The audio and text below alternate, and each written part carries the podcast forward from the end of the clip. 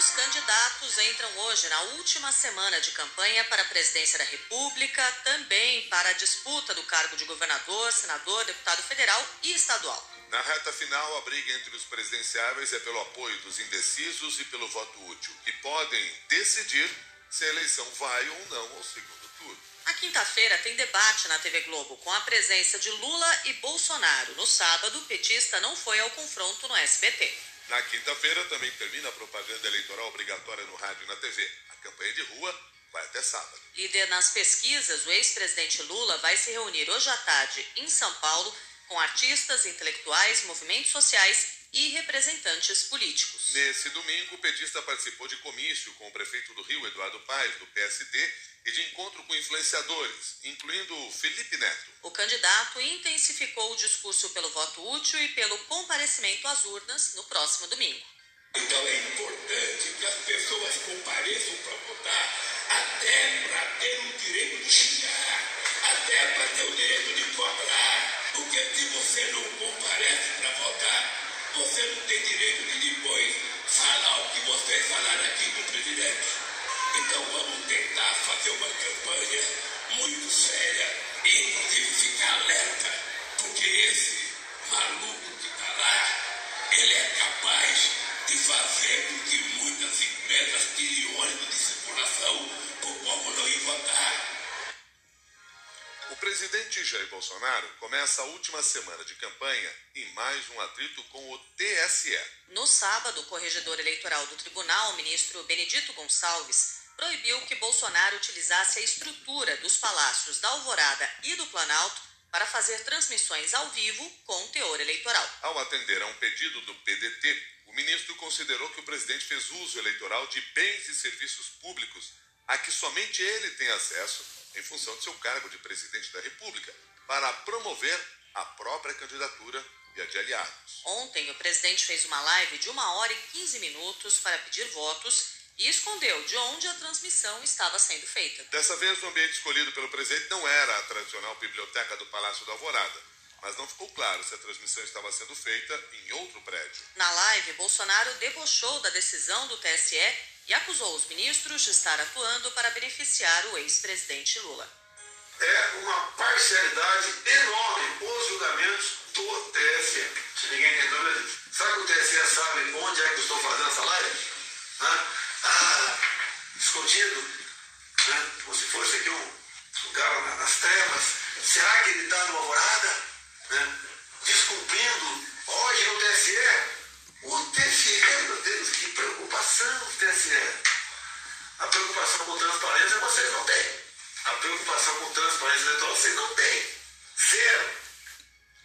O ministro da Comunicação, Fábio Faria, e outros assessores de Bolsonaro ainda não revelaram de onde o presidente fez a live para pedir votos. Mais cedo, Bolsonaro já havia chamado a decisão do TSE de estapafúrdia e comparou a determinação a uma invasão de propriedade privada. Como se fosse dono do Alvorada, Bolsonaro argumentou que o palácio é a casa dele.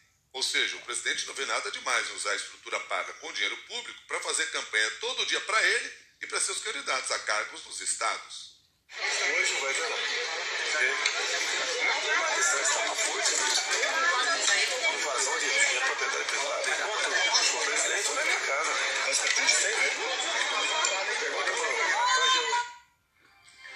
Nova decisão, na noite deste domingo, o corregedor eleitoral do TSE, ministro Benedito Gonçalves, rebateu os argumentos usados pela defesa do presidente e manteve a proibição das lives dentro de prédios públicos. Na avaliação do ministro do TSE, o caso não trata sobre a vida privada do presidente, mas sobre o uso de um bem público para, aspas, prática de ato de propaganda explícita, fecha aspas, com pedido de votos em canais oficiais. O candidato do PDT, Ciro Gomes, promete lançar hoje em São Paulo um manifesto em defesa do papel da candidatura dele e contra o movimento pelo voto útil em Lula.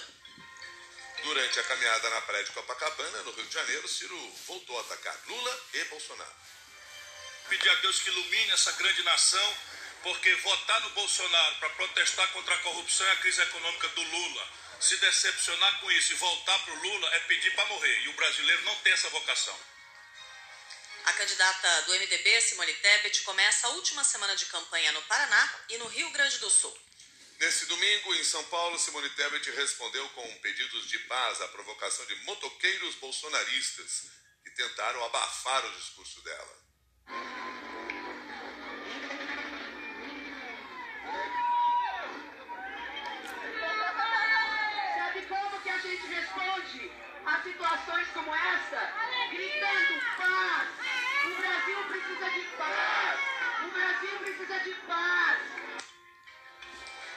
São 6 e 8.